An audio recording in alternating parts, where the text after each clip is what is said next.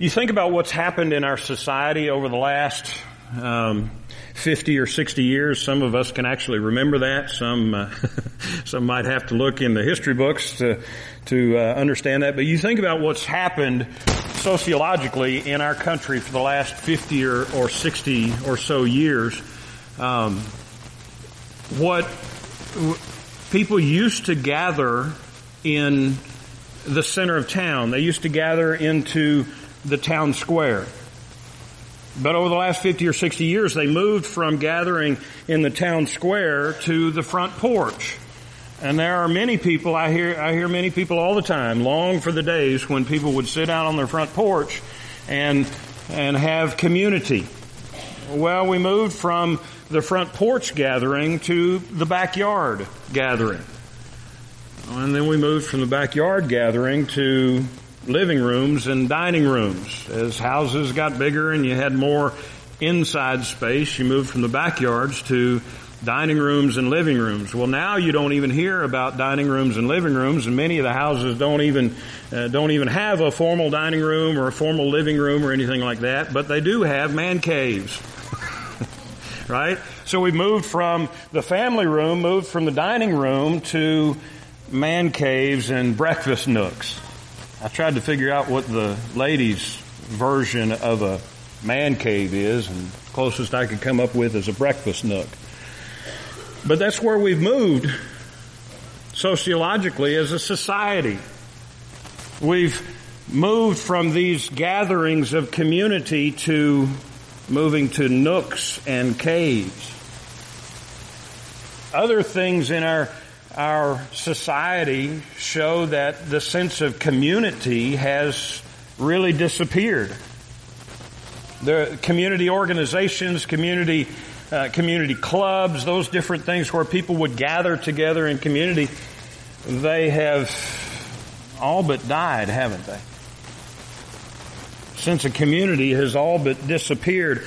And all the while, when churches notice that and, and to many churches credit, they notice that this sense of community has disappeared as local schools have consolidated, as churches have, have consolidated or grown. These local community centers have, have gone away. But to their credit, many churches try to replace or try to augment that community, that sense of community, but they do it with programs and attractional functions. How far we've drifted from the simple New Testament plan of going to where people are. Going to where people are, living life together, being and making disciples, and gathering weekly together to worship and be equipped together, and then go and have community in our homes. How far we've drifted from that. So how do we get back to that sense of community? You know, I know a lot of people that they'll immediately go online and they'll look in the Lifeway stores for some sort of a program or some sort of a, a, a boxed uh, package of, hey, what can we do to replace this sense of community? Is there some sort of a shiny new attractional program that we can buy and that we can implement? Well, there probably is. Probably is. But here's the thing about slick new programs. The thing about slick new programs is slick new programs really quickly become faded old programs that you're just continually having to beg people to work in and you're wearing people out with all of these new programs that really aren't accomplishing the mission anyway. So if the answer to an absence of community if the answer to that isn't some sort of a slick new program or a shiny new ministry, then what is the key to building an evangelistic, disciple making, exciting, loving, thriving, growing, dynamic church right here. What, what's the answer? What's the key to that? You know what I think the key is? I think the key is a house key. I think the key to building that kind of a ministry is a house key. Now, last week we, we took a deep dive looking into Lydia and her background and her life and all of that as we studied verses 11 through 15. We saw how Lydia was, was the first new convert, was the first uh, new believer, truster in Christ there in Europe, what would later be become be known as Europe and we looked at her character and her background and we saw how she was an example of biblical womanhood. But then later on we, we saw also how she was instrumental in planting the church there in Philippi, the church that would really be a launching pad, a strategic launching pad for the ministry of Christ all throughout Europe. And we even traced that, traced ourselves to that lineage of all the way back to Lydia being instrumental in planting that church. But even as we looked at that, and I, you know, I wanted to go straight on and talk about the next character here in chapter 16, but, but man, I couldn't. Even as I was, was moving on in the study, I just couldn't get past verse 15 here. Because I think verse 15 is key. Just couldn't pass by. Look at verse 15 again. And after she, of course the she there is Lydia, She'd heard the gospel from Paul. She went and told her family. She was baptized, followed in baptism after she trusted Christ. After she, after Lydia was baptized and her whole household as well, she urged us, the us being Paul and Timothy and Silas and Luke, as well as whoever was with them. She urged us saying, if you have judged me faithful to the Lord, if you judge me to be faithful to the Lord, come to my house and stay. And she prevailed upon us. That, that word prevailed in the original, it carries the idea of, of just passionately, well, I guess we could say she nagged them to death until they showed up. She, she prevailed upon them to come to her house. I, I got to tell you, as I was work, as I was working my way through this, I, I really wanted to just, just kind of pass by that verse. But that verse almost has haunted me. After she got saved, Lydia's first reaction, first reaction was to get baptized. Her part of that first reaction was being a witness to her household. But immediately after that, her first reaction was to open her home.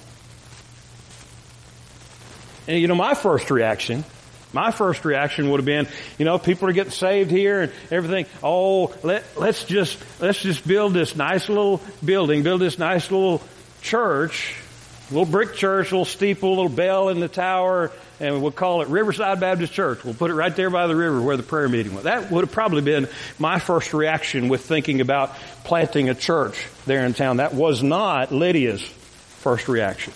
Now I'm sure later on they had some sort of, of regular facilities. We, we see that pattern regularly throughout the book of Acts. Even in the, even in the Jerusalem church, they met weekly in a regular corporate facility where they could all gather and then after that, during the week, they would meet house to house. That's the pattern that's followed throughout the book of Acts. And really I don't think it's any different with the church of Philippi. But you look at this little band of believers who were gathering there at the river.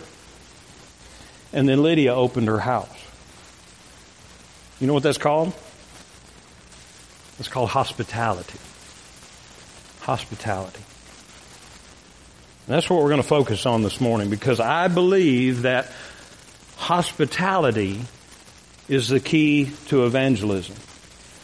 You know, we've on Sunday nights, we went through Share Jesus Without Fear. We've gone through that a couple of times as a church. We do outreach program. We do all of these different things from the church outward, the church outward, trying to prepare ourselves to be evangelists. But I think that the absolute key to evangelism and disciple making and multiplying disciples is hospitality. I think all those other things can augment and are good things key to evangelism, discipleship, and healthy church growth is hospitality.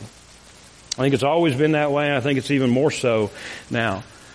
I'll just steal a phrase from uh, a person who has recently written a book. I, I believe that the gospel comes with a house key. So as we get started, I think it's helpful if we have a definition of what we're talking about. What is hospitality? When I say that word, I'm sure that we get all different kinds of pictures in our mind about what that is. So what is hospitality? And once again, I'll borrow from somebody else. One preacher put it this way, and I love this definition. He says that hospitality is the willingness to welcome people into your home or apartment who don't ordinarily belong there. Not just talking about bringing family into your home. It's not even just talking about having your close friends over at home. It's about inviting people into your home who don't ordinarily belong there. You think about it. Paul and Silas and Timothy and Luke, they did not ordinarily belong in Lydia's house, did they? They didn't. That was probably pretty inconvenient for her to have those four guys and all of their stuff over at her house. Ladies, how would you like it if your husband came home from work one day and told you, hey, you know, four of my buddies are going to come over and they're, they're going to stay with us. And I don't know how long they're going to stay with us, but they're going to stay with us. How would you ladies like that? I'm sure that that Monday morning or that next day I'd be getting phone calls and my premar or my, my marital counseling schedule would fill up in a hurry. right? Because it's just not something that that we want to do. You think about it. That was a whole lot more food to cook for Lydia. And that was in the days before crock pots and Instapots and microwaves and all that kind of stuff. There was a whole lot more laundry to do, and she certainly didn't have a Maytag. Hospitality was a whole lot harder in Lydia's day than it is today. But I'm afraid that um, it's a whole lot more rare in our day than it was in her day. But hospitality in her day and hospitality in our day, I believe, is one of the greatest avenues that God uses to multiply disciples and grow His church. Here's what you need to know. Hospitality is not an optional program for extroverted Christians. That's the first thing I want to do is I want to say, you know, I just, I just, I just really don't like people, right? I, I don't want to invite people over to the house. No, it's not an optional program. There are three things that we see about hospitality in God's Word. First thing we see about hospitality in God's Word is that hospitality is rooted in God's nature. Hospitality is rooted in the very character and nature of who God is. And we see it very clearly in Old Testament law. And you can write these passages down for your own study just to, just to make sure that what I'm saying is true. We, we see God's nature clearly in Leviticus chapter 19 verses 33 and 34. And this is what the law says. It says, when a stranger sojourns with you, in other words, when he's traveling with you in your land, you shall do him no wrong. That's easy enough, right? You shall treat the stranger who sojourns with you as the native among you, and you shall love him as yourself, for you were strangers in the land of Egypt. I am the Lord your God. God gives his name. He says, I am the Lord your God. And in the midst of that, he is talking about hospitality. Now, of course, we know that God gave that requirement specifically in the context of Israel as a nation. There are some people who are trying to twist that to talk about the politics of our own nation and our own borders. No, God gave that specifically in the context of Israel as a nation. But, even though that was specifically given to Israel in the context of their nation, it gives us insight into the character of who God is.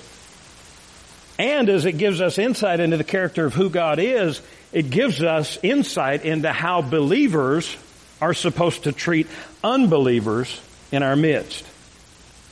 Those who sojourn, those who are walking alongside us and walking with us. Because of who God is, we are to extend His grace and mercy just like He extended His grace and mercy and welcome to us. Just like He's invited us to His table, we're to invite others to our table. He invited us into His kingdom. We're, we're to invite others into our kingdom as well. And that's a foundational concept throughout the Old Testament. It's a foundational concept in God's law. Hospitality is rooted in the very nature of God Himself. But not only that, hospitality is also required by the commandment of God. God didn't just show this by His nature, He commands it. The, the, New Testament builds on that Old Testament foundation with commands to us, with commands to His church. Romans chapter 12 verses 9 through 13 says, Let love be genuine. Abhor what is evil, hold fast to what is good. Love one another with brotherly affection. Outdo one another in showing honor. Do not be slothful in zeal. Be fervent in spirit. Serve the Lord. Rejoice in hope. Be patient in tribulation. Be constant in prayer. Contribute to need, to the needs of the saints and seek to show what? Hospitality. Seek to show hospitality. You see that last phrase there? How does it start? It says, seek to show hospitality. In other words, hospitality isn't something that's going to come naturally to most of us. Hospitality isn't something that, that's just going to fall in our lap for most of us. See, hospitality, real hospitality is going to come at a price. It's something that we have to work for. It's something that we have to plan for. Here's one of the things that hospitality is going to cost you. Hospitality will cost you your privacy. I'm a private person. I don't necessarily like that. I'm an introvert by nature. By nature, I don't like opening my doors to other people. You ever heard the phrase, uh, uh, my, my home is my castle? Well, here's the thing about me. I think that castle ought to come with a moat and a drawbridge and maybe some alligators in the moat and maybe a dragon or two. Right? I'm just not, I'm just not into that. But God knows my heart. So therefore, His Holy Spirit inspired Peter to write 1 Peter chapter 4 verse 9. That's what he said. He said, show hospitality to one another without grumbling. See, this isn't one, just one more thing we're supposed to put on a legalistic checklist. We invite others to dine with us because Jesus invited us in to dine with Him. Revelation chapter 3 verse 20. is one of the beautiful pictures of dining with Jesus. He said, Behold, I stand at the door and knock. If anyone hears my voice and opens the door, I will come in and what? Eat with him, and he with me. hospitality is going to cost you your comfort. Hospitality, let's get practical about it. Hospitality is also going to cost you your food budget. right? It's going to cost you your food budget. But if you think of that as an investment, then the return on that investment, oh, is out of this world. Hebrews chapter 13 verses 1 and 2 says, Let brotherly love continue. Do not neglect to show hospitality to strangers, for thereby some have entertained angels unawares. Yeah, hospitality is rooted in the nature of God. Hospitality is required by the commandment of God, and hospitality is modeled throughout the Word of God. You, you remember Abraham and Sarah? You remember Abraham and Sarah? They were, were just hanging out in their tent one day, and all of a sudden these these three men show up at at their tent. This is in Genesis chapter 18. And when these three men showed up at their tent, the text says that Abraham ran out to greet them. Now, of course, we know as we read the text and as the text moves on, we know that those three men were two angels and, and a pre-incarnate appearance of Christ. We know that looking, looking back on it and looking at it through the text, but when those three folks come walking through, walking up the desert to the flap of Abraham's tent, he didn't know that. But he came running up and invited them to stay for supper. Remember the hospitality that Joseph showed his brothers in Genesis chapter 45?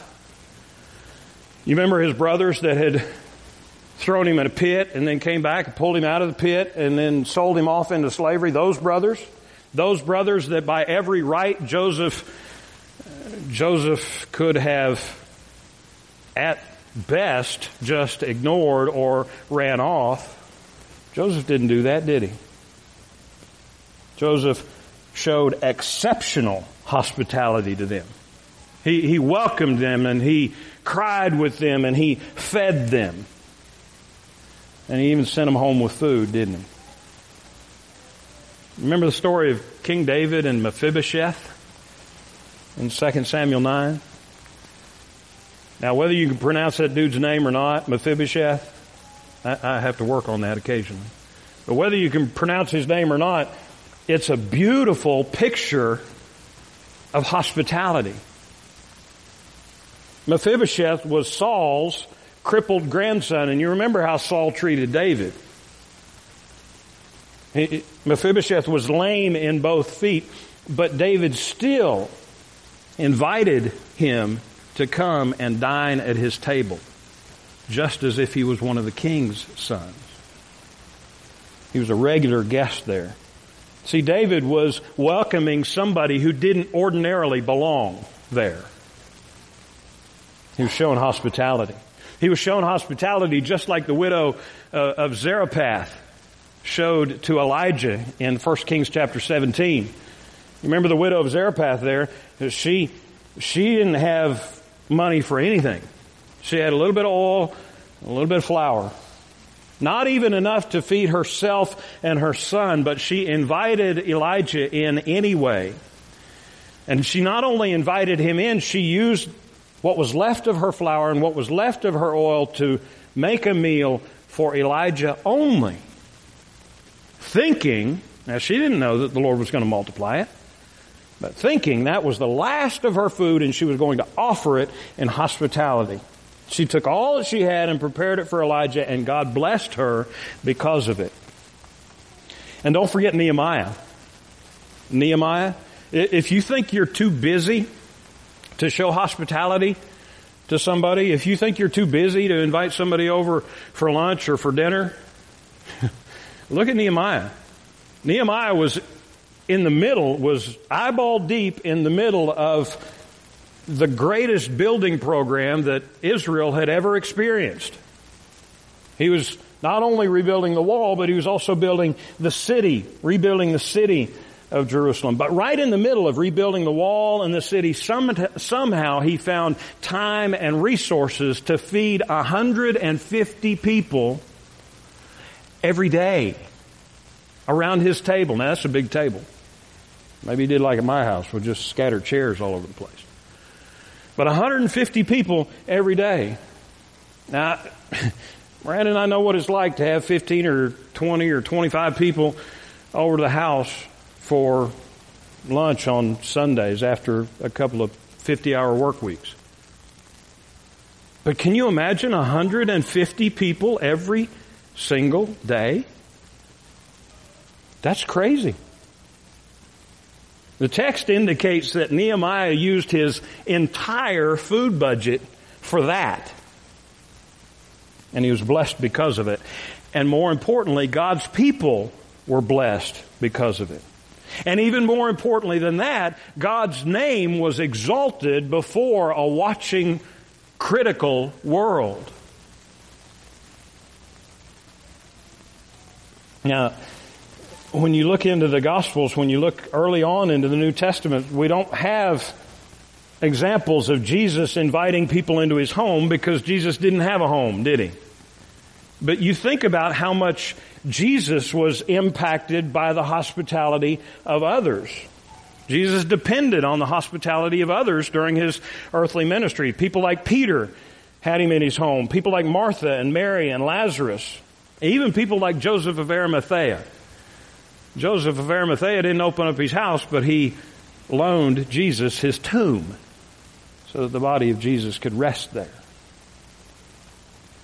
Some people think that the Last Supper that Jesus had with his disciples that we will remember here in just a little bit. Some people think that that Last Supper was held in John Mark's mother's house in an upper room there. And we do know that John Mark's mother's house was where 120 gathered there in the first chapter of Acts. They gathered together on the first, on that day of Pentecost when the church was born. As we've looked through the book of Acts, we've seen how the Jerusalem church met from house to house during the week. And when they gathered to pray that Peter would be released from prison, they were gathering in somebody's house. And here in our passage this morning, Lydia opened her house not just to those four men, but she opened her house so that the church at Philippi would be planted there. When you, when you open your eyes to the concept of hospitality and you read your scripture through that lens, it is throughout scripture. Hospitality is throughout scripture. It's rooted in the nature of God. It's required by the commandment of God. It's modeled throughout the Word of God. So if it's that evident throughout scripture and throughout God's character and throughout His Word, then why are we not doing it?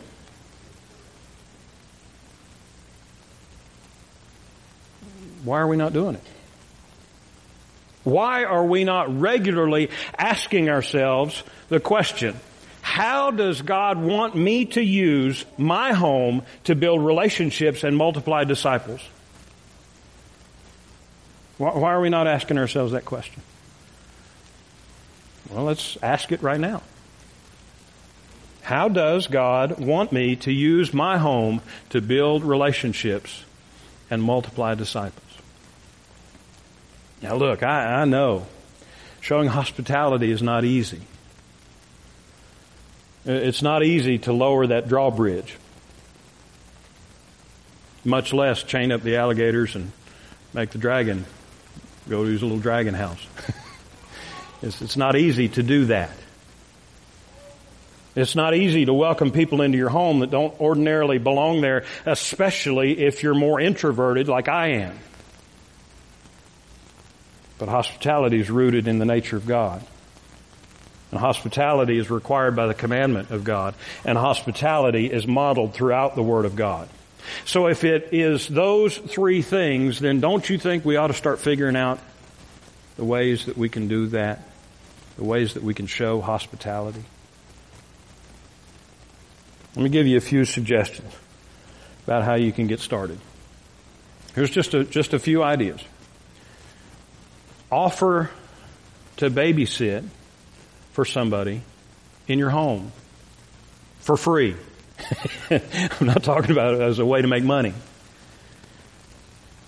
Offer to babysit for somebody, right? That's a, that's a perfect way to show hospitality. If you know somebody that is, that's providing elder care, that's providing elder care, especially if they're providing elder care uh, in their home, invite them to bring that person to your house so that you can give them a break and so that you can provide elder care in your own home for a day or maybe even a weekend. It'll be a nice break for the caregiver and it'll provide a nice change of scenery to the one that's being cared for. You know, there's all different kinds of things. If you open your mind and you just start to think, there's all kinds of things that you can do to provide hospitality. But you know what the most basic one is? Most basic one is have somebody over your house to eat. We like food, don't we? And, you think how, how many times food is mentioned in the Bible. You think about, you just read through the four Gospels, Matthew, Mark, Luke, and John, and you see how many times Jesus ate. And the scenarios that it was talking about that Jesus would eat. Uh, Jesus ate so much that, uh, or he was seen eating with people so many times that he was even accused of being a glutton, wasn't he? Well, Jesus wasn't a glutton. He just ate with people. Eating is good. Amen? Eating together is better. Amen? And eating together in your home is even better than that. Now, I know what you're thinking. I know what some of you are thinking because I've thought the same things. You know, I just don't have the room for it. I, I don't have the money in my food budget for it. I don't have nice enough stuff. My house is a mess. Keep the amens down. I can't cook. Right? There's a million excuses that we can come up with, right? Just stop it. Just stop it. We're not talking about some sort of an Ozzie and Harriet kind of a, you know, uh, what a Heloise household, you know, one of those kind of things where you're, where, where you're trying to be just a perfect host or hostess and have all of this elegant stuff. No, we're not talking about fine dining social etiquette. That's not what hospitality is. Hospitality is about letting down our walls, letting down our guard, and being real. It's hard to fake it with somebody when you burn dinner, isn't it? it's hard to fake it when the toilet overflows or when you run out of hot dogs. By the way, those are words of testimony. All of those things and more have happened at my house when we've had folks there. Like the time that we, uh, this was a few years ago, the time that we had a house full of people over for Thanksgiving, including a Brazilian exchange student and our septic overflowed in the house. Hi, welcome to America. Enjoy the meal. By the way, you can't use the bathroom. Right?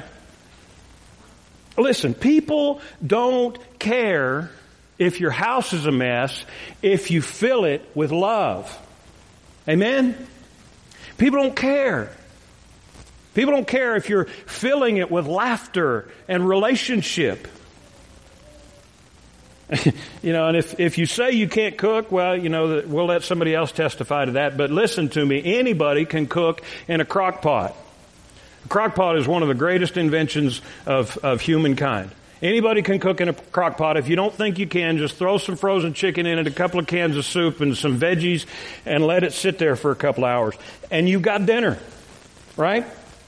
So don't use that excuse, well, I can't cook. Because if you do that, trust me, People will sit around and if you're laughing and loving on each other and all that kind of stuff, they'll think it's the best thing ever. And if not, you just put a lot of seasoning oil and some Tabasco on it and it covers up everything. Now, if you're talking about, you know, I gotta go to serve steaks and potatoes and all that stuff, you can invite me, but that's not what we're talking about for hospitality. If you're gonna serve that kind of food, it'll get expensive really quick, but you don't have to. You don't have to cook a 15 pound roast. Like I said, if you do, you can invite me. I can tell you, if you can plan it well, you can feed 25 people for about $30 or less. And Miranda and I can do that. You can certainly have a young couple over for soup and sandwiches. And you can do it for just a few dollars more than you would have spent at Wendy's. Right? If all else fails, if you can't figure out how to turn on a crock pot, if you can't figure out anything else, Little Caesars is still in the business of selling pizzas for $5 a piece. right? So really any of the things that we set up as to why we can't are excuses. What I'm saying is that we don't have any excuses. If God's given you a place to live, He expects you to use it for His glory. And one of the ways that He expects you to use the place that He's given you to live is to show hospitality. Now, does He expect you to plant a church in your house like Lydia did? I don't know. But I thank God that about 50 some years ago, the Parker family showed enough hospitality to allow this church to be planted in their basement. Aren't you? That's hospitality. Is God expecting that kind of hospitality from you? I don't know. I don't know. That's between you and Him. But He is expecting you to show some kind of hospitality.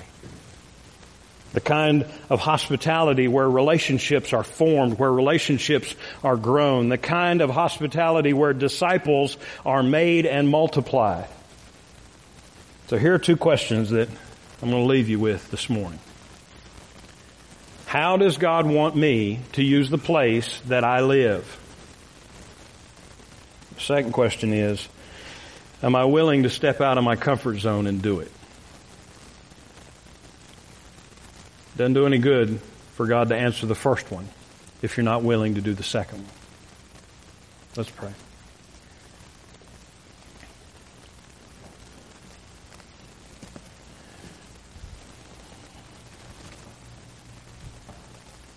Lord, I know how uh, so many times we we want to dig into your word for the quote practical things. But then when we're confronted with uh, practical, in your face, day to day living, something that we are called to do, it's just so easy to want to back up off of that and say, well, Lord, I, I don't want to or I can't or a million different excuses. Lord, you've confronted us with very practical day to day living in this passage. Lord, I'd ask that, that your spirit would, um, would open our hearts to receive it. Father, it's so easy when we're confronted with something that is difficult or that we don't necessarily like. It's so easy for us just to, just to, just to close our ears and, and close our minds and say, well, that doesn't apply to me or let's just move on to something else. Lord, just as this verse has haunted me over the past few weeks, Father, I'd ask that this understanding of hospitality would haunt each of us in here. Not, not so that we can try to earn your favor or anything like that. Father, you have, you have shown us your grace. You've poured out your grace. There's nothing we can do to add to that or take away from it. Father, we can't earn anything of yours. But Father, we just want to obey because of who you are and out of appreciation for what you've done for us. So, Lord, would you burn in our hearts your truth this morning? And Father, if there's one here who's not trusted Jesus as Lord and Master and Savior, and all of this uh, sounds idealistic but foreign to them, Lord, I'd ask that you would use this desire for community and this desire for fellowship, Father, that you would, that you would use that desire to draw them to Christ. Father, that each of us that would see that the only way that we can have that kind of rich fellowship and community that we desire is if it's in Christ. Father, would you um, Would you draw the lost to you? And Father, would you stir up the saved to your work? In Jesus' precious name, amen.